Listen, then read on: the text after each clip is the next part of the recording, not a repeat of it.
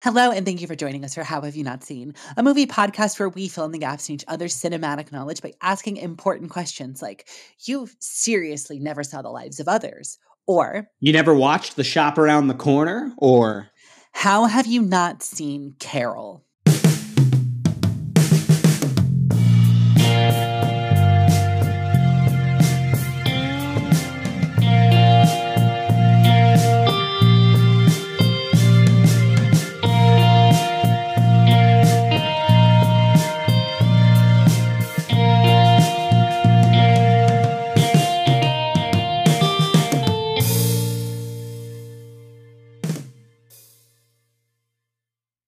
Hello again, and thank you for joining us for a very special gay Christmas episode of How Have You Not Seen? I am your co host, Caroline Thompson. Ho, ho, ho, I'm Santa Claus Carson Betts.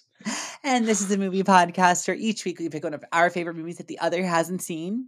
We talk about it. Then we go and watch the film. And, uh, and then it's a very silent night, but we break that silence by talking about it some more. Hello. Uh, thank you all so much for joining us and Merry almost Christmas to all of those of you who celebrate. Happy holidays. Carson, how have you not seen Carol? That is a good question. I've had multiple people in my life like yelling at me to watch this movie since it came out in 2015. That is correct. 2015. 2015, yes, I believe. Um, hell yeah. Um, so I don't know. I didn't see it at the time. I missed it. Um, it was one of those movies that a lot of people kind of immediately put it on my radar that year. Uh, I know you love this movie. I know another one of our mutual friends from college loves this movie, and she watches it all the time and is constantly telling me to watch Carol.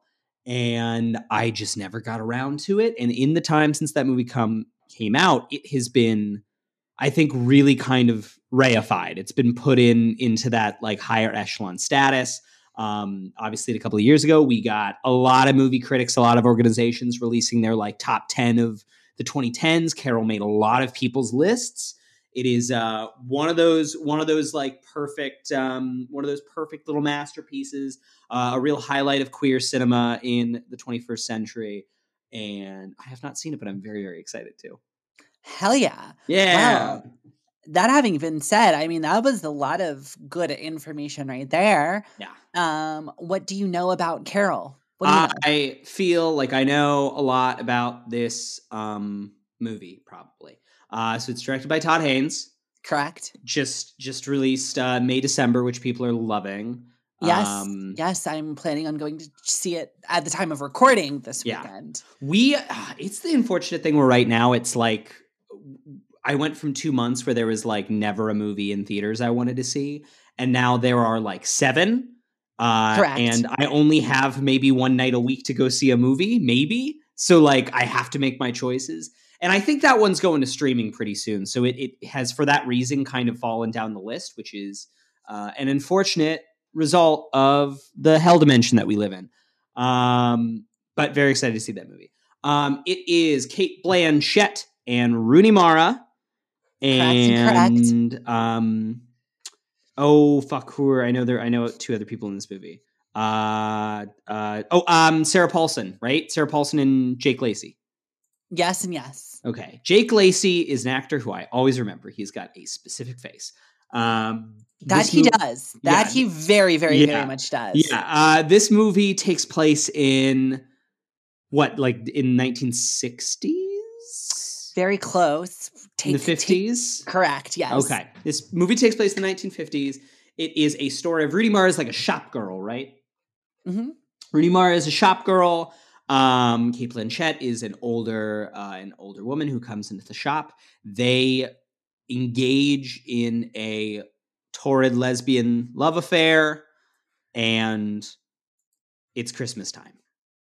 Yes. Yes. I don't. I, don't think I know much other than that. Okay, yes. Uh t- torrid lesbian love affair is we'll discuss that when we get back. Uh but yes, it is it is very much a story about the relationship between these two women. Um among other things. Hmm. Um so great. Do you know anything else at all about this movie? A lot of big coats. A lot of big coats. A Yes, yes, yes. coats. Well, um, well, wait, is there like a coat scene? That's exciting. I don't know. I don't I know. love we'll to coats. find out. I love a some lot of good jacket coats. works. Okay, cool. Uh, no, other than that, I don't. I don't think I know anything. Okay, wonderful. Well, in that case, we are going to move into our little game. This week, we are going to play a game of recast it. Mm, okay. And um, as you uh, as you mentioned, like a lot of lot of a lot of good people in this cast. Um, there are several other notable folks who are missing, but uh, I am going to skip over Jake Lacy, even though he's fifth build for a special a special uh, a special person in the cast to Mhm. recast. But let's go ahead and start off with Cate Blanchett as the titular Carol. Blanchett's such a powerhouse. An older, hmm, so an older, an older actress. I don't know if she's playing British in this movie, but possibly British. A lot of power, a lot of Galadriel like energy. Hmm. I mean, it it feels kind of obvious, but like Nicole Kidman's right there Mm. in terms of powerful older blonde women in Hollywood. Nicole Kidman's a lot weirder than Cate Blanchett, though. Correct. Yeah. but I don't I don't hate it. I think yeah, in the slightly more neurotic version of Carol, I think Hmm. um I think Nicole Kidman is not a terrible choice. We'll say Nicole Kidman. We'll put her in. Yeah, great. Okay, Nicole Kidman is Carol. I love it. Um uh next up, Rooney Mara as Therese. Rooney Mara is the most specific actress in the world. Uh-huh. I just rewatched Social Network. Oh my god. Hmm. Uh, uh, is she too old? Well, in 2015. No, she's not innocent enough. Um. Oh! Oh, oh, oh, oh, oh, oh, oh, oh, oh. Well, I'm blanking on her name. What is her name? I'm Googling it right now. Oh, oh, oh, oh, okay, I got one. I got one. Okay. I did, I did it. I did a real A to C because we were talking about before we started recording. We were talking about Community. Um, uh, Alison Brie. That is a good call. That is Alison a good call. Brie. In I- terms of like young, what like young doe-eyed women who you believe could be seduced by a powerful older lesbian, I think Alison Brie is like right there. Yes, no, Yeah. hundred and ten percent. Um, I think it's actually a very good call. I think it's a very good call, even just on the even just on the look alone. Yeah, she's got the Um, look. Yeah, great. Uh, good call. Um, next we have uh Sarah Paulson as Abby. That one's also so hard. God, I maybe should have saved Kidman for Sarah Paulson. Yes, I think that.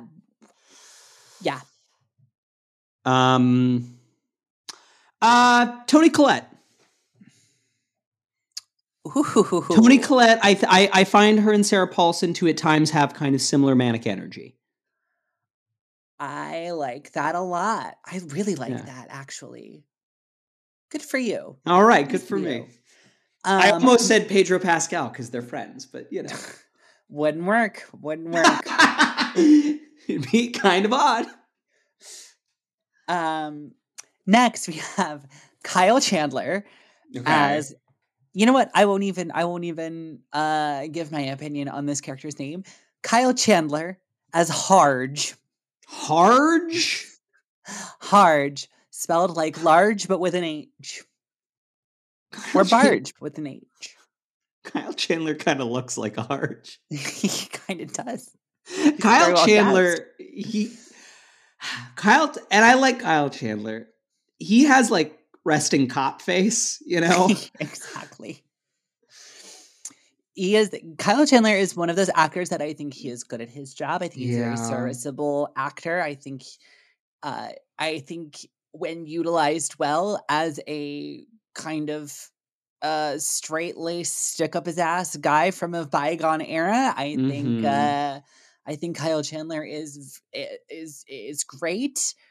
Um I don't know that he has ever been uh, more fit for a role than is Harge. And he does a great job. It's a great job. I'm sure he does. I do like Kyle Chandler. Um Hmm. I'm looking at oh. Oh, do I like do I want to do that or do I want to do I'm looking at faces right now. I'm comparing faces. Yeah, no, I got another guy with a with just a big dumb block fl- block face. I got to go Jason Clarke. Okay. Jason Okay. Clark can be a Harge. Yeah. Okay. I'll give you Yeah. Jason Clarke. I'll give you Jason Clarke. Um, and then lastly, Cookie himself, John Magaro. John Magaro's in this. He sure is, buddy. I as, love John Danny. Magaro. That's as Danny. I didn't know that. I love John Magaro. Um Oh man. Beard or no beard?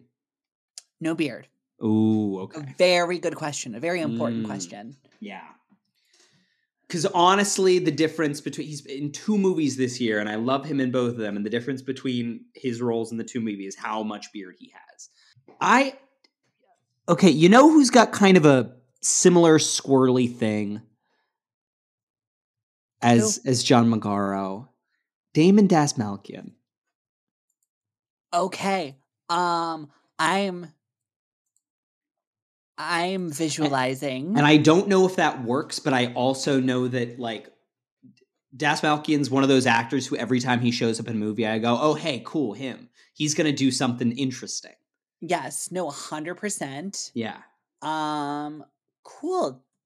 David Das Malkian. yeah. Um, yeah, Dude's I got think. range. Yeah, yeah, I think. uh I'll give it to you. I'll give it to you. This is good. This is one of your better recasteds. All right, I'll take it. I was surprisingly, uh, surprisingly buttoned up on this one. Yes, and then very quickly between, um, between Carol and Therese, between Yeah. Cate Blanchett and Rooney Mara, who's she was Bugs Bunny and who's It's Michael Jordan. so is so so obvious is that um, J- Jordan's got to be Mara. Yes, of course. Okay, good. so obvious. yes, so bugs can come in and seduce him. It's so obvious. correct. No, that is indeed the right answer. All right. Yeah. Well, that is our little game. So, Kirsten, are you ready to go and uh, watch Carol for the 1st I'm time? so so ready. This is such a major, such a major uh hole in my history. I gotta fill. Awesome. Wow. Well, I'm so excited to rewatch this one. I mean, I probably I would have rewatched it regardless of if we did it for the podcast this year because it's because it's Christmas, but I'm really excited to rewatch this one. So we will talk to you all in just a moment after we've watched Carol.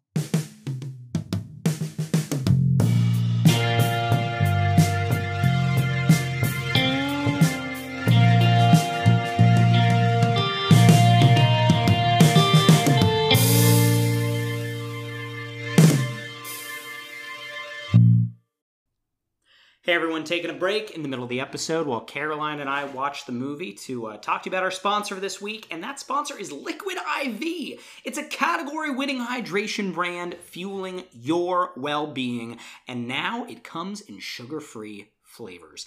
Liquid IV can aid in more effective hydration than water alone using a scientifically and clinically studied zero sugar hydration solution.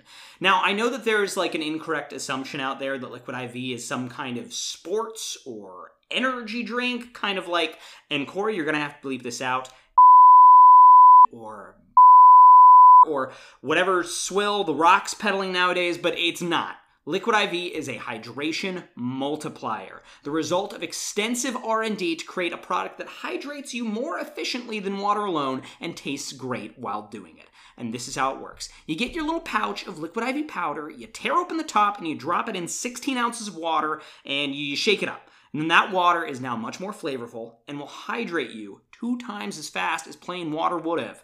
I've used Liquid IV after long walks in the sun or long work days when I forgot to drink water for 10 hours straight, and it works amazingly to get me feeling hydrated. And I'll tell you a secret hack one rapidly aging millennial to another. it's a great preventative measure against hangovers, too. Uh, have you ever listened to an episode of this podcast where it kind of sounds like I've had one too many beers? Yeah? I'm looking at you, Ice Storm episode. I probably drank a liquid IV immediately after we recorded, 9 out of 10 times. Uh, so you can get 20% off when you grab your Liquid IV hydration multiplier sugar free or any other variant at liquidiv.com using my coupon code HHYNSPOD. That's HHYNSPOD at checkout. That's 20% off anything you order when you shop Better Hydration today using promo code HHYNS pod at liquidiv.com. All right, back to the episode. And we are back. Carol! I, I Yes. probably peaked right there. I'm so sorry. Carol! You did.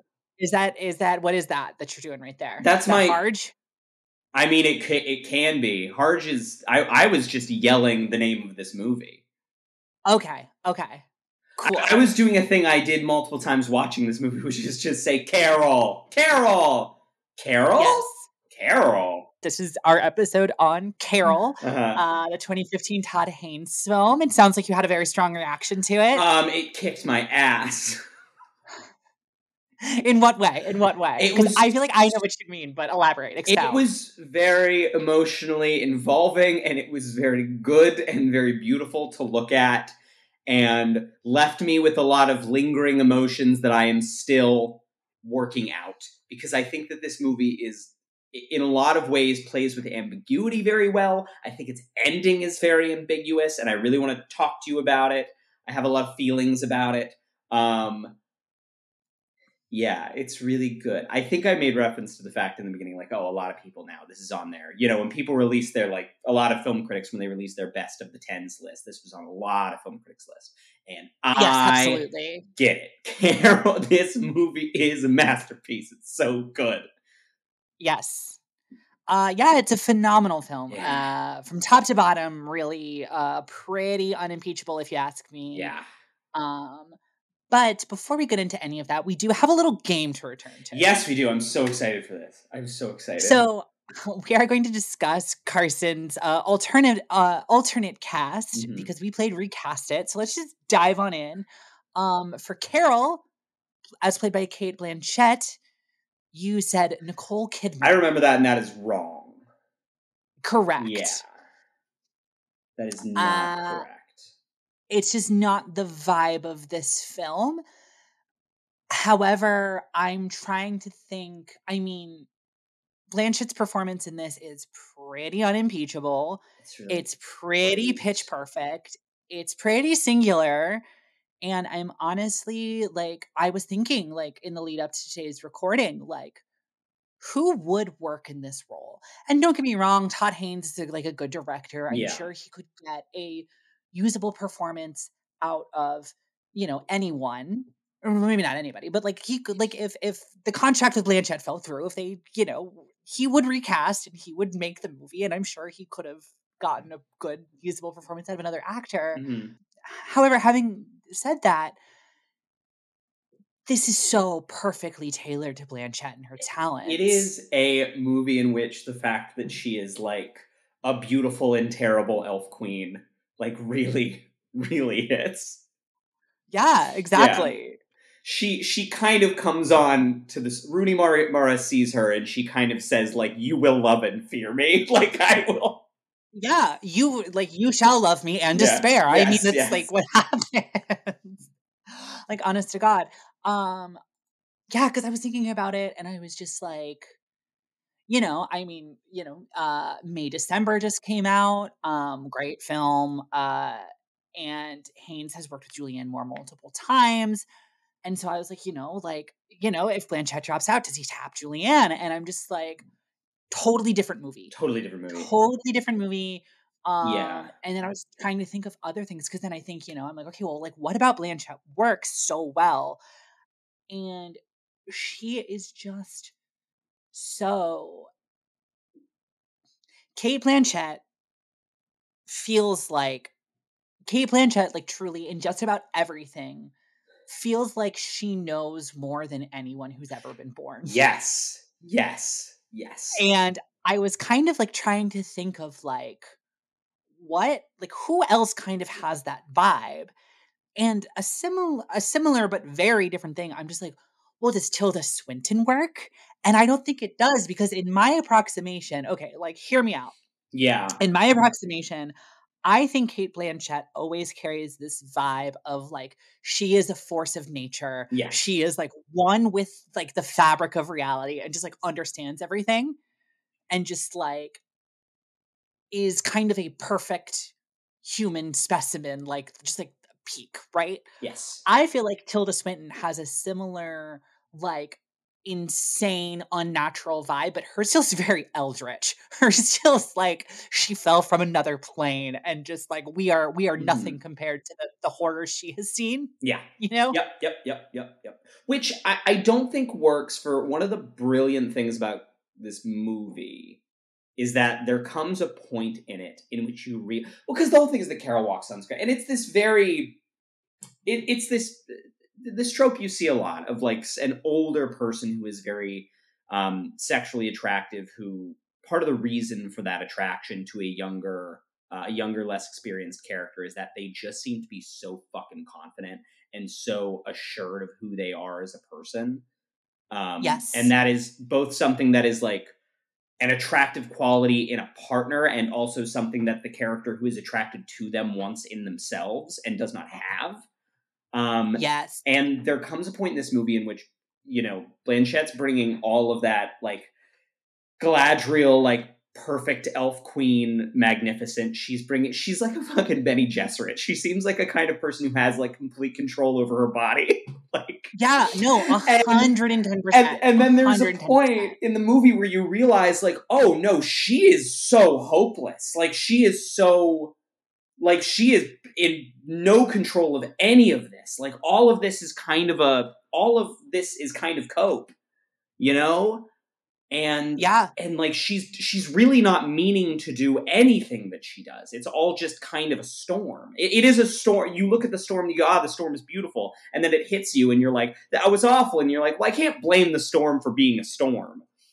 Which, um, yeah, and I don't think Yeah. that Swinton could play that. She, I don't think that she could necessarily play the uh, the backside of that as well. The kind of the deep sadness that's on the other side of it. yeah Yeah. No, totally. Um, I love everything you just said. I think a lot of that is going to get into. I mean, I think that that's going to be a lot of the conversation we have when we just like talk about the movie proper. So Yeah. let's move on to the younger person you were just discussing. Mhm, Um, Rooney Mara as Therese mhm. in this film. Uh, you recast as Alison Brie, and I don't think that's terrible, but I don't think it works. Alison Brie has had sex before. Correct. yeah. Correct. Yeah. I feel like Alison Brie does not. I feel like if Alison Brie were to play this role, I don't feel like she can do Mousy, No. right? No. Like I don't feel like No. Alison Brie has the capability of playing a character who has kind of never taken up space yes. Yeah. in her life. Yeah. Someone who, if they could like disintegrate into a, a, a dot the size of a pin, they would do so in an instant.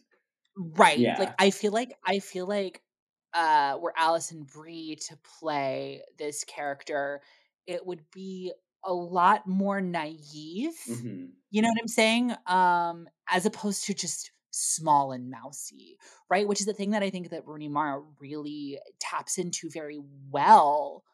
Um, is just this like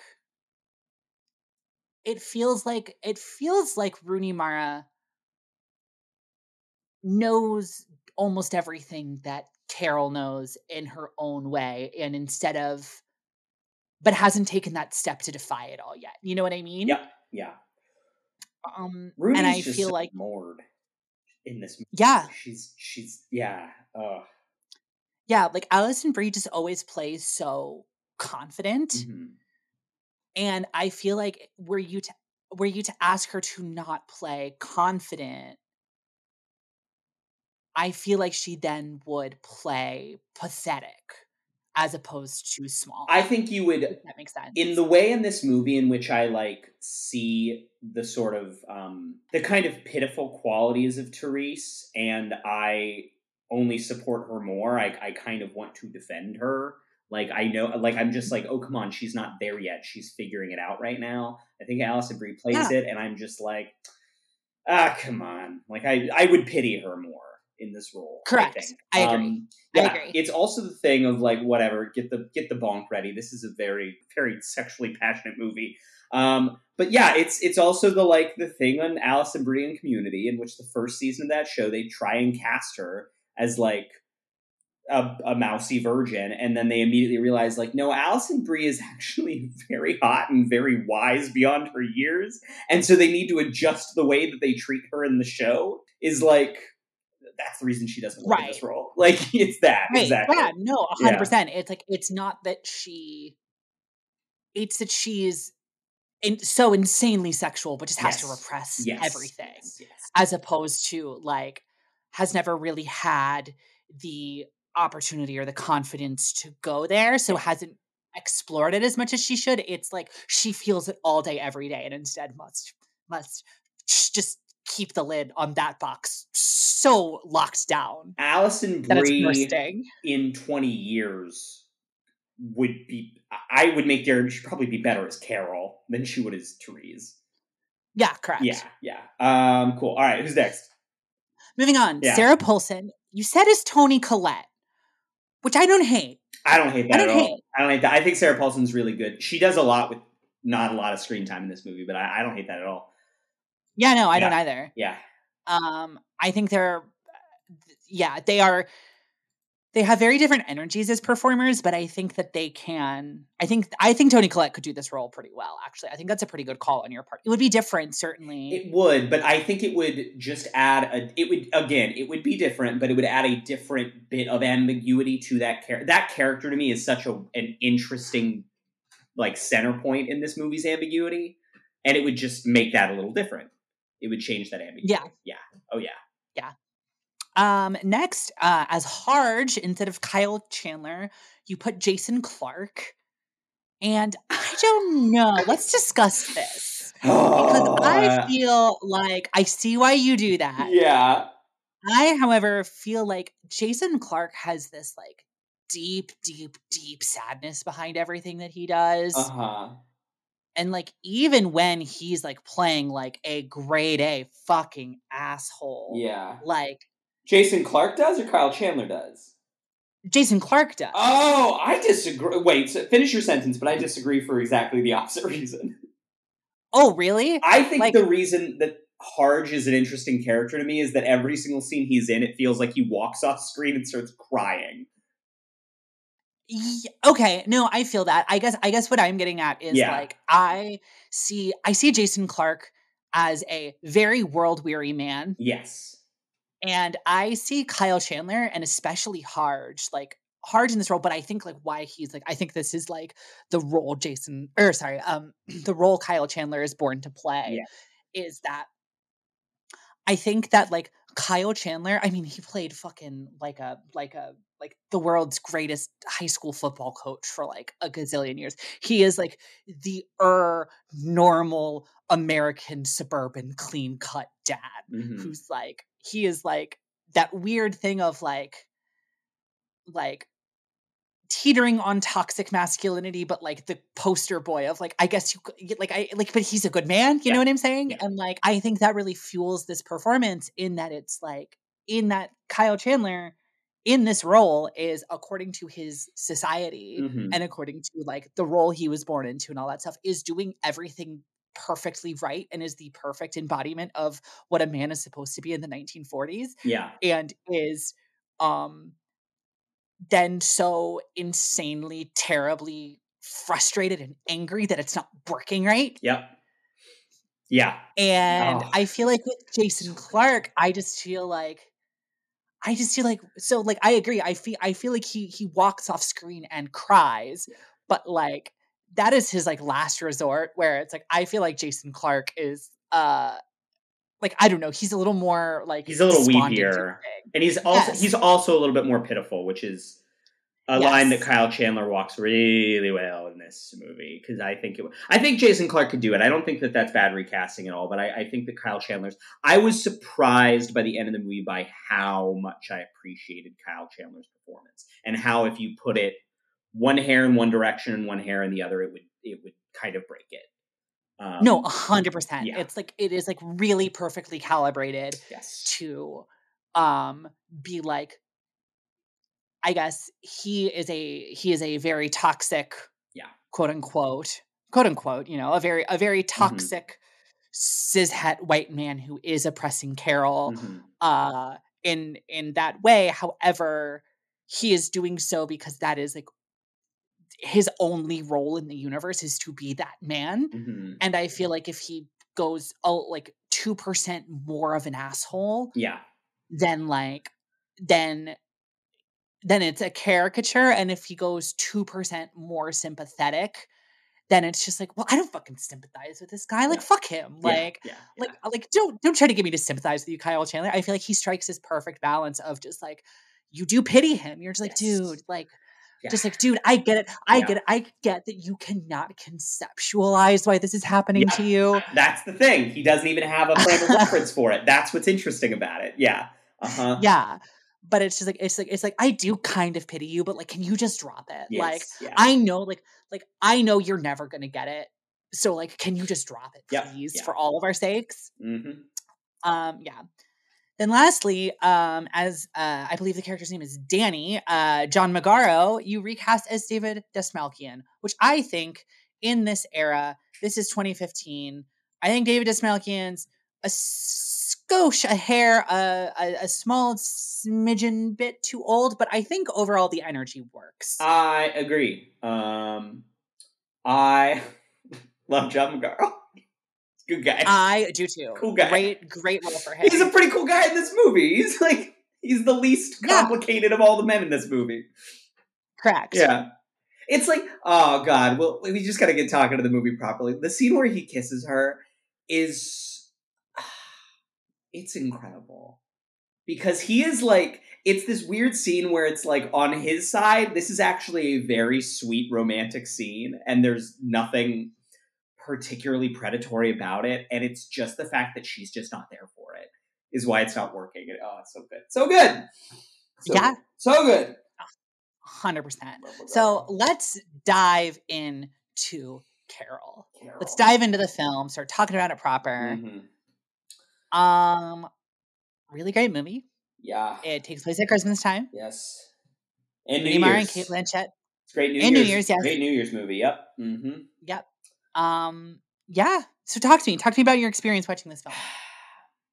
I don't want to talk about the ending yet, but I, I do want to talk about the ending a lot because I had a very emotional. I think in a lot of ways the ending, and that we'll get to it. Fuck, I'm not even going to talk about it. Not even going to talk about it.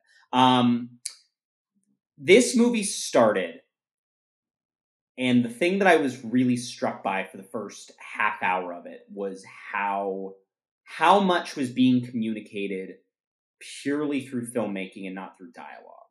Like I think that Yes. a script like this and a story like this can come off as chintzy or melodramatic or overly didactic really really easily and it does the thing that a lot of great you know quote unquote like issue movies movies about you know stuff this is a movie about this is a movie about being gay in the 50s about being a gay woman in the 50s and like the ways that like american society oppresses that kind of person and despite the fact that this movie can like have these really just blunt lines about what's going on, it never feels like it's being really blunt about that. It always feels like it is just letting you assume the knowledge that you already have about the situation that these two women are in. Never has to spell anything out too much.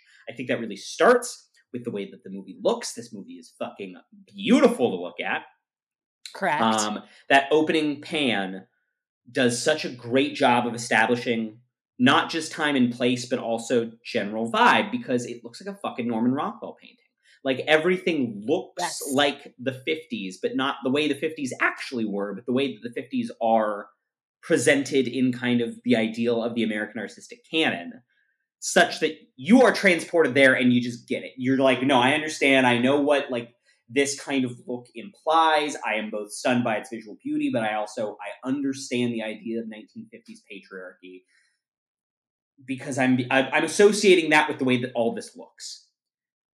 Um, it's great, Rooney Mara. I, I mean, the meeting with Carol is very interesting. Um, there's a lot of stuff in that meeting that I did not really think was important until the end of the movie. I think I like the first half hour way more in light of um, where it goes. Uh, like the first half hour, I was basically like, all right, this is a strong, like nine out of 10. This is just really beautiful to look at. You know, it's kind of proceeding at this pace. I, I think I see where this is going. Um, and then I will say the moment in which everything really snapped into place and it got me was Carol takes um, Therese back to her house. There is this like, not only that she has called her and asked her out for lunch, but now there is this next level that they have gone to of okay, well, I'm going to invite you into my personal space, and there is this really all this stuff in this movie that is just unsaid because it doesn't need to be, or nobody is willing to say it, or it is dangerous to say it in this situation.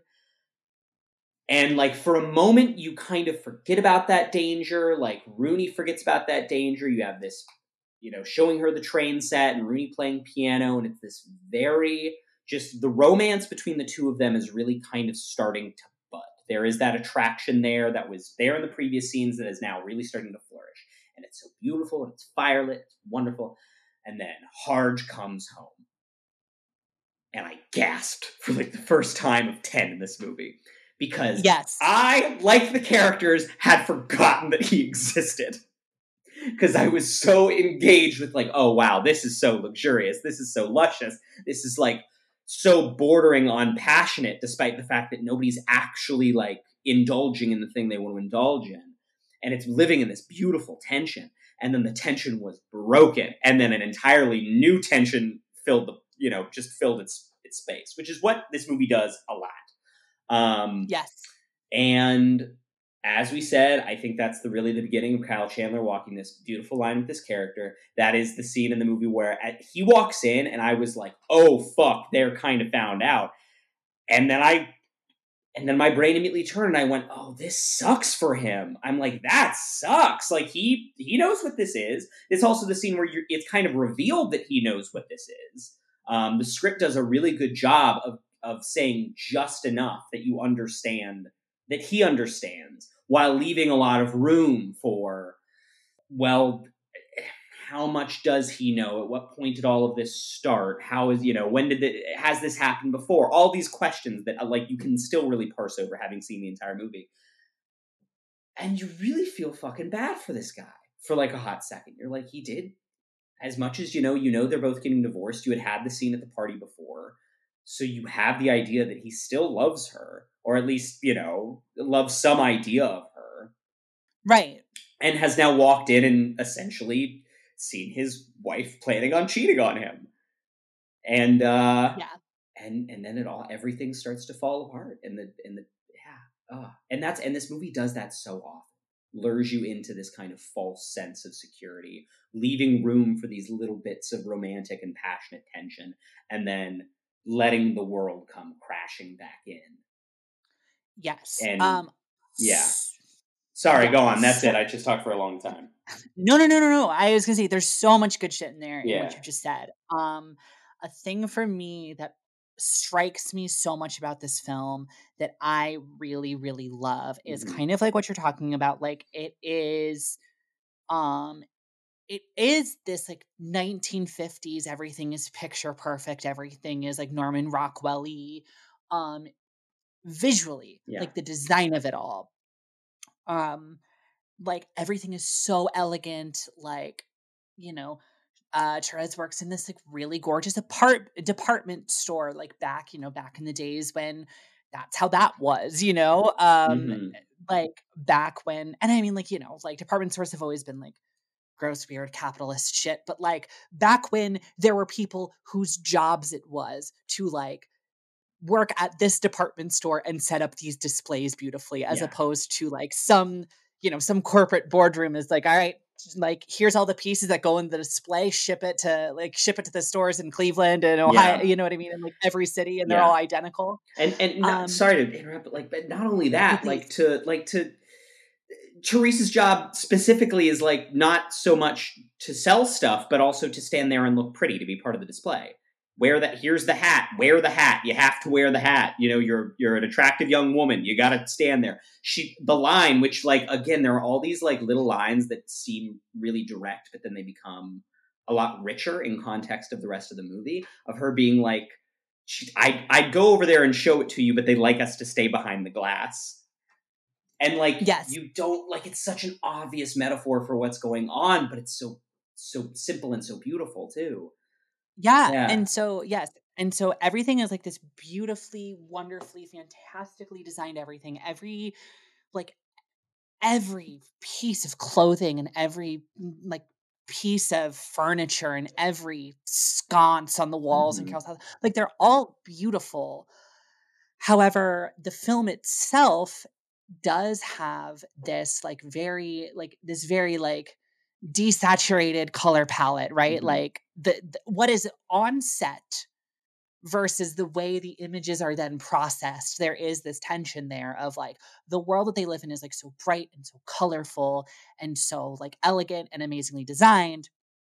And then in putting the film together the look of the film itself is kind of washed out it's kind of dark it's always so overcast that coupled with like the melancholy of the music and the melancholy of their performances it gives this really amazing tension that i love Mhm. where it's like this film kind of like you were saying like it it communicates so much through cinematic language as opposed to like dialogue yeah, because you are seeing like the beautiful idealized 1950s and what you are seeing living in there is you're seeing it rendered very in a, in a very sad and a very melancholy way on Yeah. camera and then so when you have these two women who are playing like kind of like very sad kind of disaffected very like like they stand out in a way that like so clearly communicates to you the audience that like like they don't fit into this world that they are like physically embodying but they feel like the most natural thing in the world to be in this film. Yeah, um which is a needle they thread so fucking well yeah. because it's like you know like i knew the first time i watched this i'm like okay it's like it's a, it's a film about it's a film about lesbians in the 50s i was Yeah. like okay like that's what it is. It's a it's a it's a story about like a love like a um you know about like a romance um about like a relationship between these two women in the 50s and it is just this thing of like within a minute of you know of them being on screen you're just like you get it. Yeah. you get it. It's it's like in this time where everything is like this idyllic thing and a woman's job is to smile and stand there and look pretty and when their entire like reason for being is to be a pleasant object decorating the world yeah, like the second you see um you know the second you see Cate Blanchett kind of like speaking in this deeper tone with this like deep sadness in her eyes like talking to Therese you're just like oh my god. You're just like I have never like you're just like that that is a woman right there. You know what I mean? You're just Yeah. like you're just like that is not like that's like like she is she I was like I was like this woman knows everything. Like she like she has this all figured out she's on the other side of the glass in a literal in a literal sense. in a literal yeah, sense. yeah, yeah. Uh, um, this movie is. I, I want to make another point regarding the, the the set design and the general design of this movie, but I'm going to do it in this way because I want to bring this up. This movie um, feels very in dialogue with Brokeback Mountain in a lot of ways. Um, it is the movie that is Ooh, most yes. similar to it that I think that I was thinking about for most of it. Um, in some ways that I'm like, okay, that's a kind of funny thing to think about the differences between uh, romance between two women and two men. But also in that, the thing I think that if you were to watch these two movies in sequence, one of the big differences between them is that Brokeback is like really forthcoming. You know, it's it's the first couple of things that you see in Brokeback are like wide, unbroken spaces. It's literally about Brokeback Mountain, about seeing the mountain, about the wild, untamed areas. And the visual metaphor of that becomes like, well, in the state of nature, these two men can be together. Um, and they can like when there are no other when there's no society around when there's no civilization no other people they can like fully um, be themselves and be with each other and you really have a bit of a flip side of this in this movie carol is like so so fucking um, uh, urban. It, like nearly all of it takes place in buildings or around buildings. Like they go on this cross country road trip and at no point do they ever just stop by some trees because it would kind of break the the illusion that they set up in the beginning of okay, well, we live in this city that is so meticulously designed, and there's been so much care put forth to making every block and every storefront look like a fucking, um, you know, look like a Christmas card that was made in the 50s. These really elegantly designed, but constructed things. And it's constantly reminding you that these two women are set against the backdrop of a thing that has been made by, you know, society, by people. Um, and very rarely, if ever, do they get a chance to break out of that. Um, and yeah, it's it's it's fucking brilliant. It's great. It's great. Yeah, yeah, yeah. It's so simple, no. but it's so effective. It gets your brain in the place it needs to be in to be in the story. Yeah, yeah, hundred percent. Can Can I tell you my joke about the comparison between Brokeback Mountain and, and Carol? Sure, please, please. It's a very crude joke, but I do think it's a little instructive. I think it's very funny that in the movie about uh, two gay women uh, navigating the social mores of 1950s, like mid-century America, they go two thirds of the movie not just having sex, but without even touching. Uh, and, and, then, then in Brokeback Mountain, the very first thing that happens, first thing you see is they butt fuck. Like it is immediate. as soon as they get within ten feet of each other, they're like, "Well, we got to do it now."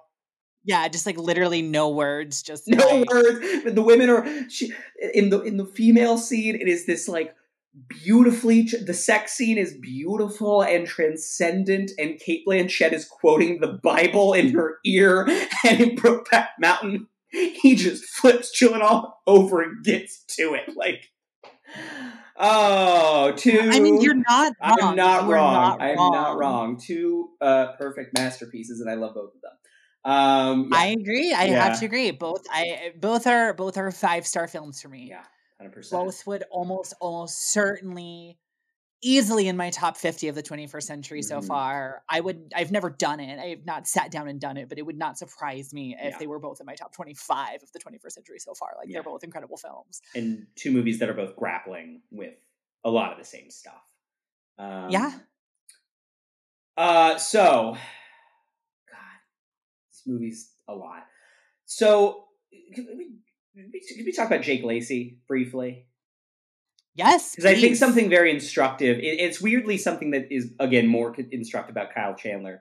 Because from two different people I was texting, I told like I'm watching Carol, and both of them said they're like Jake Lacy sucks in that movie. I hate that guy, and so I kept like waiting for Jake Lacy to like don't get me wrong, he's a you know, he's a real a real doo doo head. Like ain't, ain't a great guy, you know. But I kept like waiting for Jake Lacy to be worse.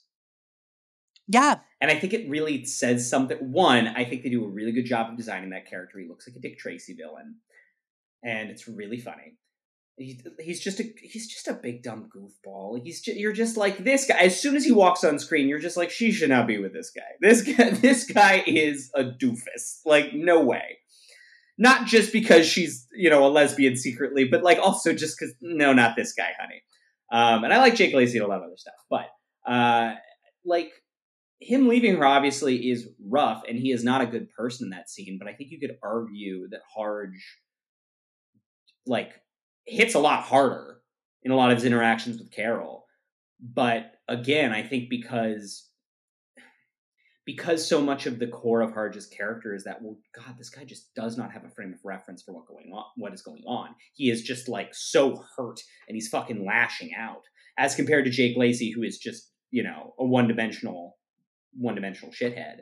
Um, Yeah, I think that's interesting. That he's the he's the character that's got a lot of flack comparatively. Yeah. Yeah. Yeah. Um no, and I mean like I think I think that both of those characters bring up a really I mean, it's what we were talking about with Harge earlier. It's Mhm. like he is doing everything right. Yeah. uh, By by by the standards of his society. Mhm. And that's the thing is like you get like they like especially Harge like he is like a cold, unfeeling man. Yeah. But he's not like I I I get the sense that I get the sense that before, you know, he presumably caught her with Abby, Mhm. you know, and like before they began separating, I have, I get the sense that he has never done anything in his life malicious towards Carol. He just Yeah. has been a cold, unfeeling man who uh, was raised to be that way by his society and grew up and clearly made a lot of money and married a very beautiful woman Yeah. and began raising ch- a child with her and then had it all like ripped away from him and it's very very very very good on the part of this film that he is not a he is not a an asshole who is like i'm trying to figure out how to phrase this Yeah. um Because he does some bad stuff. He does. he does Let's say it. He does uh, hire a private investigator to record them having sex. No good. correct. No good. Don't Correct. do that. i agree yeah. do not Yeah. yeah and like especially as the film goes on um but i just i guess what i'm trying to say is it does not it, i watched this film and i kind of like we were talking about he just has no frame of reference for Yeah. this Yeah. and he has no way to conceptualize it other than like well you are ruining my life like that is what you are here to do Yeah. like that is your intent because like you know like you like you can't be in love with a, another woman like there's like there's no such thing as being gay It's you the, know in these people's minds It's, they don't even have the terminology for it. It's the scene between Jake Lacy and uh, Mara where she's like, "Well, what if two guys fell in? And he's just Yeah, like, I've heard of that. It's just like, what are you even talking about? Like, what is that? What are you? What are you saying? Two guys yeah, in love. It's like you're saying, what if a man went to Mars? Like, that's nothing. well and that's the thing it's like well like i mean we've all heard of people like that Yeah. we don't know anybody who Yeah, like, i yeah, don't yeah, yeah. know anyone Pretty sure that's just mean? something they made up in a book one time. Like, that's not. yeah. Yeah. or like something that like crazy people do or Mhm. like you know like you know there sure there are some like weirdos out there who do shit like that but like Yeah. no like none of us know any of those people Mhm. and it's just that thing of like like i guess what i'm trying to get at is Harge does not go oh my wife is a lesbian Yeah.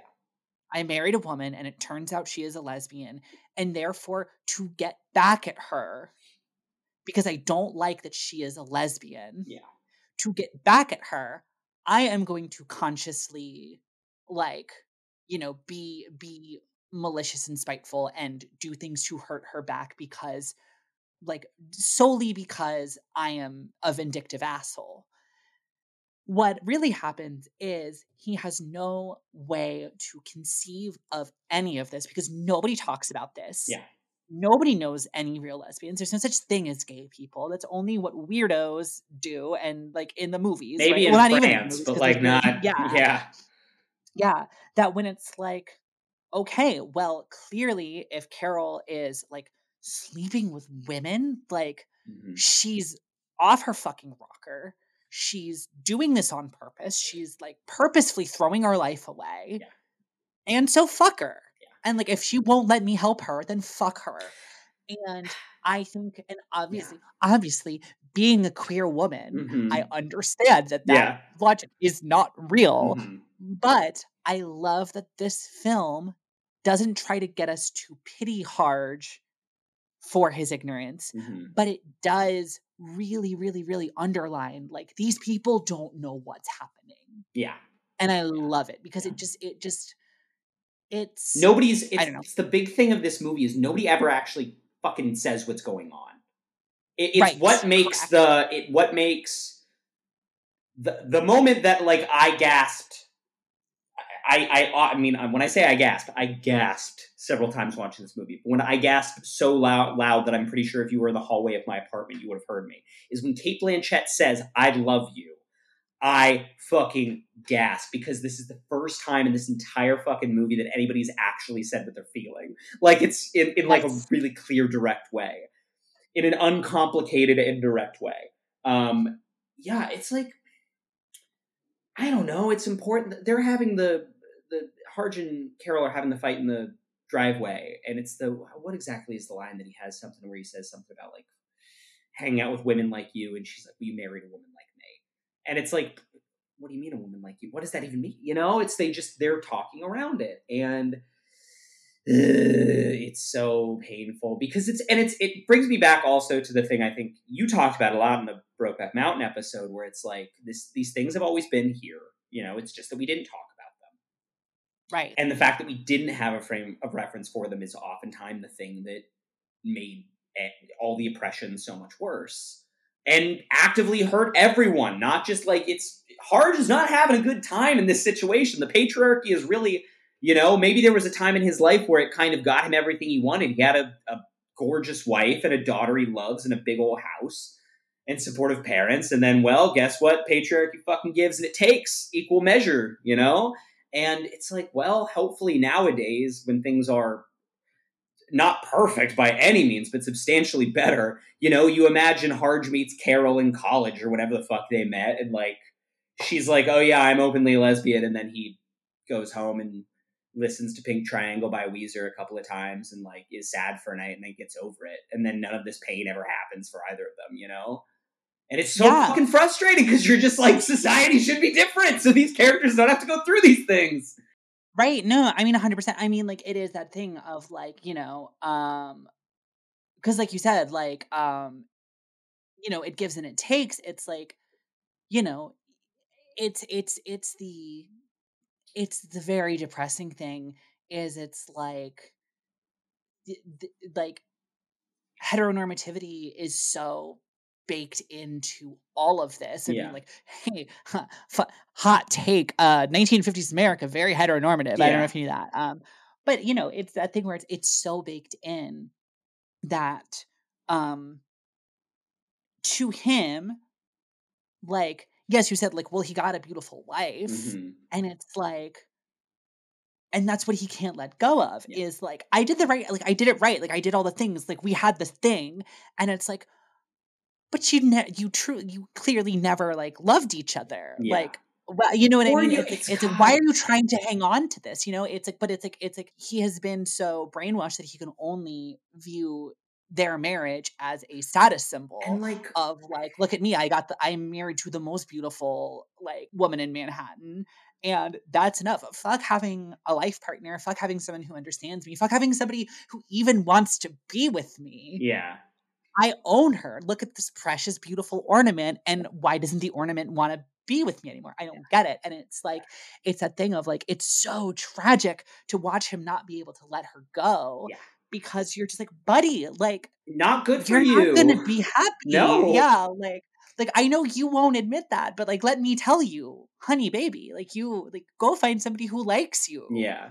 Yeah. But that's not what it's about. You're that's a very you're about. a very sweet dad and you're you've got a, a, a beautiful football coach jaw. I'm sure you could find a straight girl that would enjoy your company. Like Yeah. Yeah. Um no, it's oh golly. this film just makes me sigh and gasp a lot. That's the whole that's the whole reaction. Um I know. So they go on this road trip. They do. It's another like there are all these different thresholds that their relationship crosses over the course of the movie where it becomes again it's this ratcheting up of tension. It's this we're getting closer and closer and closer and closer to the point where they are so close and have so integrated into each other's lives that well you can't deny it anymore you know? Maybe she invites her to lunch and it's just well they're gal pals. Maybe she invites her over to her house and it's like well they're pretty good gal pals. And then it's like, well, maybe she knows her for three days and then invites her on a cross country road trip in which they're going to sleep in the same hotel bed uh, for three weeks straight. And then it's like, well, you can't really, um, I don't know. That kind of sounds like something you do with a romantic partner more than a more than just a friend you just met. Um, and, and they go on this trip. I was really they stop in Ohio. I was really excited. I thought they were going to finally have sex in Ohio, and I was going to be like, hell yeah, pointing the board for Ohio. Didn't happen though. Friggin' Iowa. I mean, come on, whatever. Uh, again, there is this. They leave the city, and yet they are always still in situ in, uh, in civilization. They never are able to like fully escape, despite the fact that they are driving through the center of the country. Um, the reveal of uh, uh, what's his name? Cory Michael Uh, Smith. Yeah, yeah. Uh, Cory Michael Smith being the private investigator. Holy shit, another big gasp. The kind of thing that if you had told me at the beginning of the movie is like, well, that's going to be a reveal in this movie, I'd be like, that's silly. And then in the course of this movie, that happening, I was so engaged in the characters in the world that I was like, of, oh my god, of course. Like, yeah, what a natural conclusion. Yes. Yeah. Uh, Cory Michael Smith uh, is very good in this movie. Yes. He yes. almost, well, I mean, he's playing a man who was acting. yes, so yeah, almost yeah. in a dual role. Mhm. You know, like which is the thing, which is the thing that's like so fun. I mean, it's it's terrible, but like it works so well about that reveal. Is like he's such a. I mean, he was the Riddler on Gotham for like Mhm. you know for years. He plays this like you know he plays this very like poindextery harmless Yeah. like brainiac so well that then when they like find him and he's wearing a wife beater and is like close up to the thing it's it's it's, nothing personal ma'am. yeah, like when he when he when he instantly affects it's like oh actually i'm a fucking cop yeah. like i know he's not his voice but, you know, drops like half an octave. yeah you're just like yeah. what you how could i never saw that coming Yeah. uh cory michael smith a man i've had coffee with once Really? That's cool. yes yeah uh he uh he is from my hometown Oh, that's really uh, cool. I didn't know that. That's fun. Yeah his uh his mother worked one cubicle over from my mother for years and uh i have i have met him twice i went to a christmas party at his house with my family once Oh, once very, very cool. up. Did you ask him when you're in the same room as Cate Blanchett, like, does it hurt? no because so i i believe um i i met him before this film came out he had just shot it and it was one of those things Mhm. where um yeah i was i was living in new york for a summer and he was there being a you know a professional actor Mm-hmm. and uh you know and we we went out and got coffee and it was great he's a very a very nice man Yeah. also great in um fucking great in may december i don't know if you've I still haven't Um, seen it. I got it it. This, yeah, I got to see a lot of movies. I especially post this. I really want to see May December. Um, yeah. Yeah. he's really good, especially in the reveal scene. Like you almost expect him to like light a cigar and be like, "Look, dames, I ain't got no problem with it, but you know, gotta make a living." It's like yeah. it's it's both of his performances are like on just on the inside of too broad in a way that is beautiful. Um yeah it's great stuff. Um so they obviously it is broken. Um they go to sleep uh Therese wakes up the next morning and Abby like officially inducts her into the Carol's ex-girlfriend society like come on let's go have yeah. breakfast and we can uh, talk about what it's like to get dumped by Carol yeah she adds her um, to the group chat yeah, yeah. I had okay, and this is I think we're gonna lead into the ending because this is I've been texting um like one of our uh, co-best friends who this is one of her favorite movies. We were texting about a lot. We have very different opinions about the ending.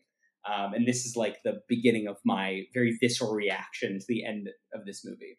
Not that I was not having a visceral emotional reaction to a lot of the movie, but like as soon as you get the red letter from Carol to Therese, and from the beginning, again, it's a thing we talked about in Rooney's performances. She is so like baby injured owl the entire movie that you kind you really want to protect her. And I think there is this worry, especially in that scene when Kyle Chandler comes into them in the in the house where you're like, ooh shit, is Therese getting in over her head? Is this gonna be like too much for her? Is she gonna get hurt here? Like is Carol just kind of using her?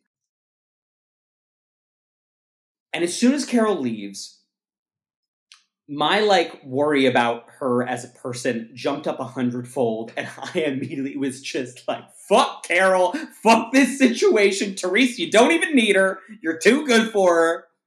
Like, just, you know, go back. You're you're gonna be so much better." I was like, kind of agree with Paulson. I'm like, you know, it's fine. You just gotta get over it. You're gonna be good. get Carol out of here. Um, yeah, I was very immediately on the like, I need to defend Therese from all this. No, I know. Well, and I mean, it's that it's that amazing thing. It's I mean, it's the beautiful tragedy of all of this, right? Yes, yes, It is a film.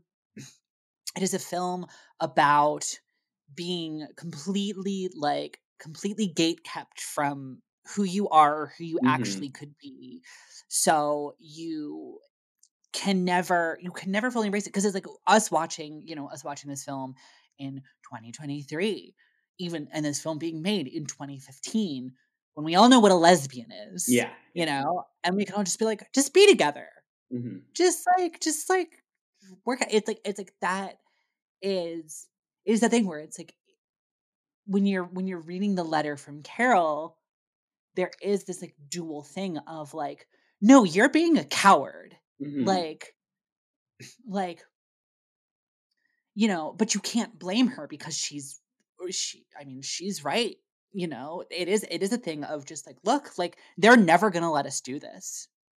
They're Yes. they're never gonna let us do this. We can't like so i'm just i'm just getting at like i'm sparing you i gotta go away like i hope we'll talk again one day but like that's just like not like like they won't let us so i'm not gonna try yeah. and you kind of can't argue with it even though it hurts and even though it's like you know you spend the whole movie watching people not know how to react and do everything in their power to prevent it so it is just that thing of like i can't really argue with her but Oh, I, but it's a tragedy I can a little bit. I mean, I get the tragedy of it again, but yeah, again, just the uh but it's just gonna keep Ugh. happening you know what i mean yes, I know, which is there's- yeah. Oh, there's there's in this in this in this universe there is nothing there is nothing that any of them can do other than like you know then then keep living their lives and occasionally indulge with this whenever they can mhm. and uh but overall it's just like it's just like well they're never gonna let us do this so like Mhm. yeah you I don't need to kind of blaze your own trail there. Yeah, I, I yeah, I, I was just like, I texted, I texted our friend uh, the quote, "I release you," and then in all capital letters, "Carol, go fuck yourself." Okay, because like I think one of the other like I mentioned at the beginning, but one of the other like parallel tracks here is that like Carol, I think uses her what I don't think very consciously. Again, I don't think that she's like choosing this, but I think she uses her like her beauty and her gravitas and her mysterious nature and like the fact that she knows that she has pull on both women and men as a bit of a, a bit of a defense mechanism as a bit of a like well i can't let anybody get too close and so i'm going to just kind of act that i'm better than all of it that i don't need any of this stuff. I am a fucking elf queen and you sh- you know whatever you know i i can come and go. And i think that there is a lot of that active but especially in like her first conversation with sarah polly where you're like again i my question for a lot of this movie was like is is she just using her? And i think to some extent she is. I don't know how like like i don't know. I think it's a very open question. When cate blanchett says i love you i kind of go "Mm, do you i don't know. Do you? Like is and i think that you could probably make the argument both ways of like yes she very affirmatively does. They have this very you know strong relationship and it is just all the societal bullshit and the husband and all that getting in the way of the love. Or i think you could make the argument that like Carol just kind of jumped into this with like a young girl who has never been with a woman before and who is like so unsure of herself in every way and kind of took advantage of that.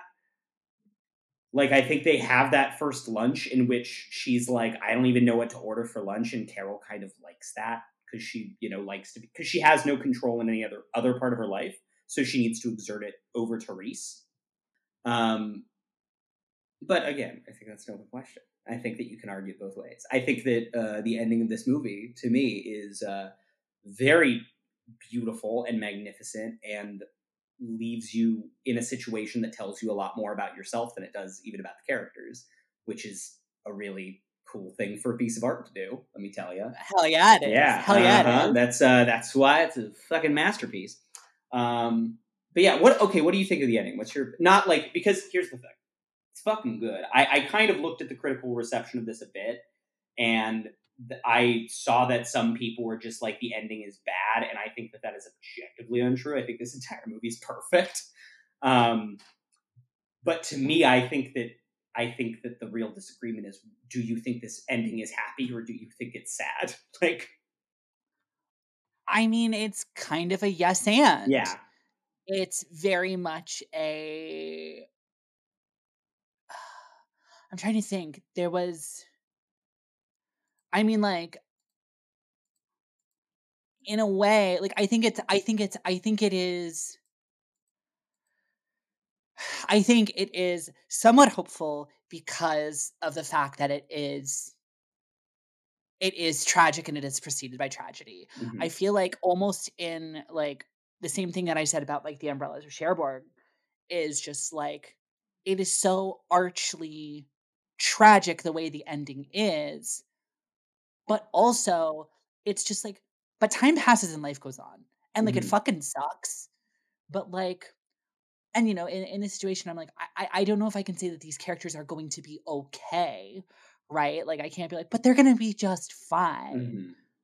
but it's this thing of like it's just kind of this reminder of like shit like this is gonna happen and you and it's gonna hurt you and it's going to leave an indelible mark on you for the rest of your life and also your life's gonna go on You're And, like, change. you're gonna- you're gonna change your hair. You're gonna flip up your hair in the back. Yep. And you're gonna tell your ex girlfriend, "No, I will not move in with you." Yep. I stood up and cheered. I said, "You get her." Yep. I said, "You don't need her." Um, Kind of, you're gonna deny Carrie Brownstein. I don't know what's going on with that. That doesn't seem right to me.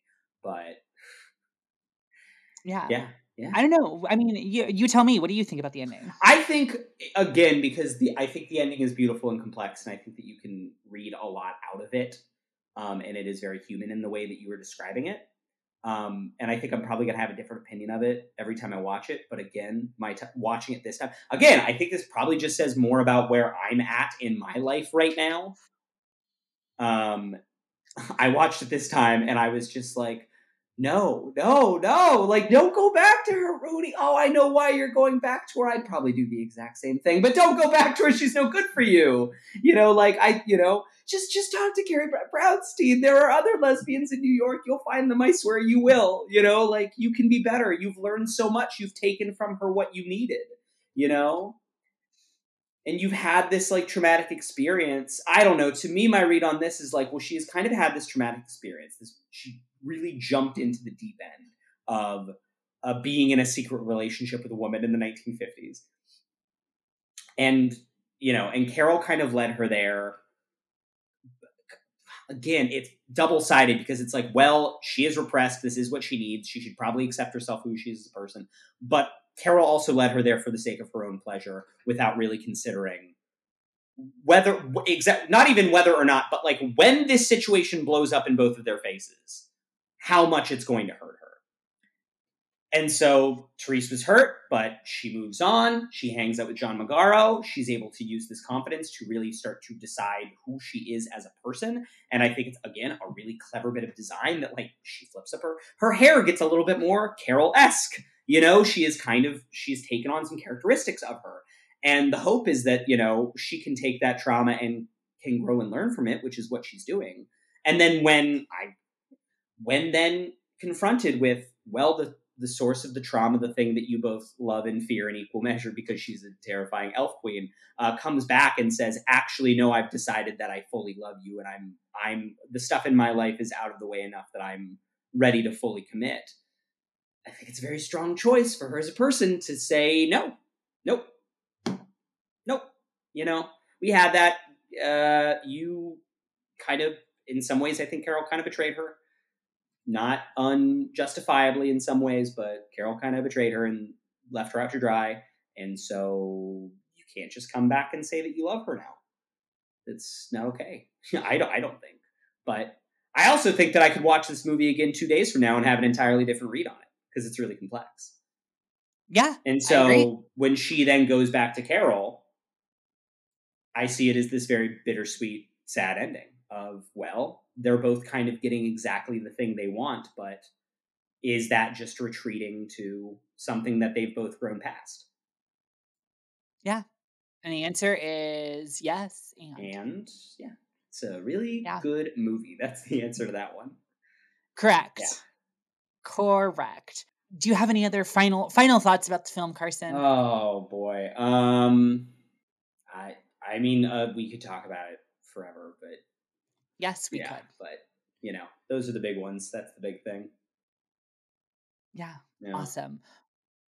Well, um, yeah, I mean, I think that's all I have to say. I mean, again, could go on forever, uh, and have and will. Um, but that having been said, uh, thank you all so much for listening. Um, Corey, will you tell all of the folks listening where they can find us on the internet? If you like what you hear, please be sure to like us and subscribe wherever you stream your podcasts. Leaving a review would also really help out the visibility of the show. A huge thank you to Kalie McAlexander for our social media. Please make sure to follow us on Facebook, Twitter, Instagram, and TikTok, all at HHYNSPod. A very special thank you to our patrons. If you'd like a shout out on the show and bonus content, head over to our Patreon at patreon.com slash HHYNSPod. We'd love to have you over there and you can get all of our content for starting at $3 per month. Any other questions, please head over to patreon.com slash HHYNSPod. Thank you very much. Next week, Caroline, it's still the holiday season. It sure is. We're rolling along. Next week, we have our season finale of How Have You Not Seen. Uh, we're going to go out with a bang. Next week, we're going to be watching a movie. It is, I think, absolutely criminal that you have not seen. Yep, that's the whole conceit of the show, Oh, baby. Oh, yeah. Uh, we're going to be watching It's a Wonderful Life. It yes, we will. Yes, we will. And uh, again, you know, we do this all the time. We record these out of order. Take a drink. Uh, re- really, really good, good movie. Yeah, Good I'd say that- so. Yeah, I'd. I'd- yeah, I, yeah. Say, I say I like it. I'd say we're like ending this season incredibly strongly. yes. Yeah, between between Shop Around the Corner, followed by Carol, followed by uh followed by It's a Wonderful Life. Um three good Christmas bangers. I'll say so. All right. All well, right. thank you all so much for listening. Um, and we will see you all next week when we talk about It's a Wonderful Life.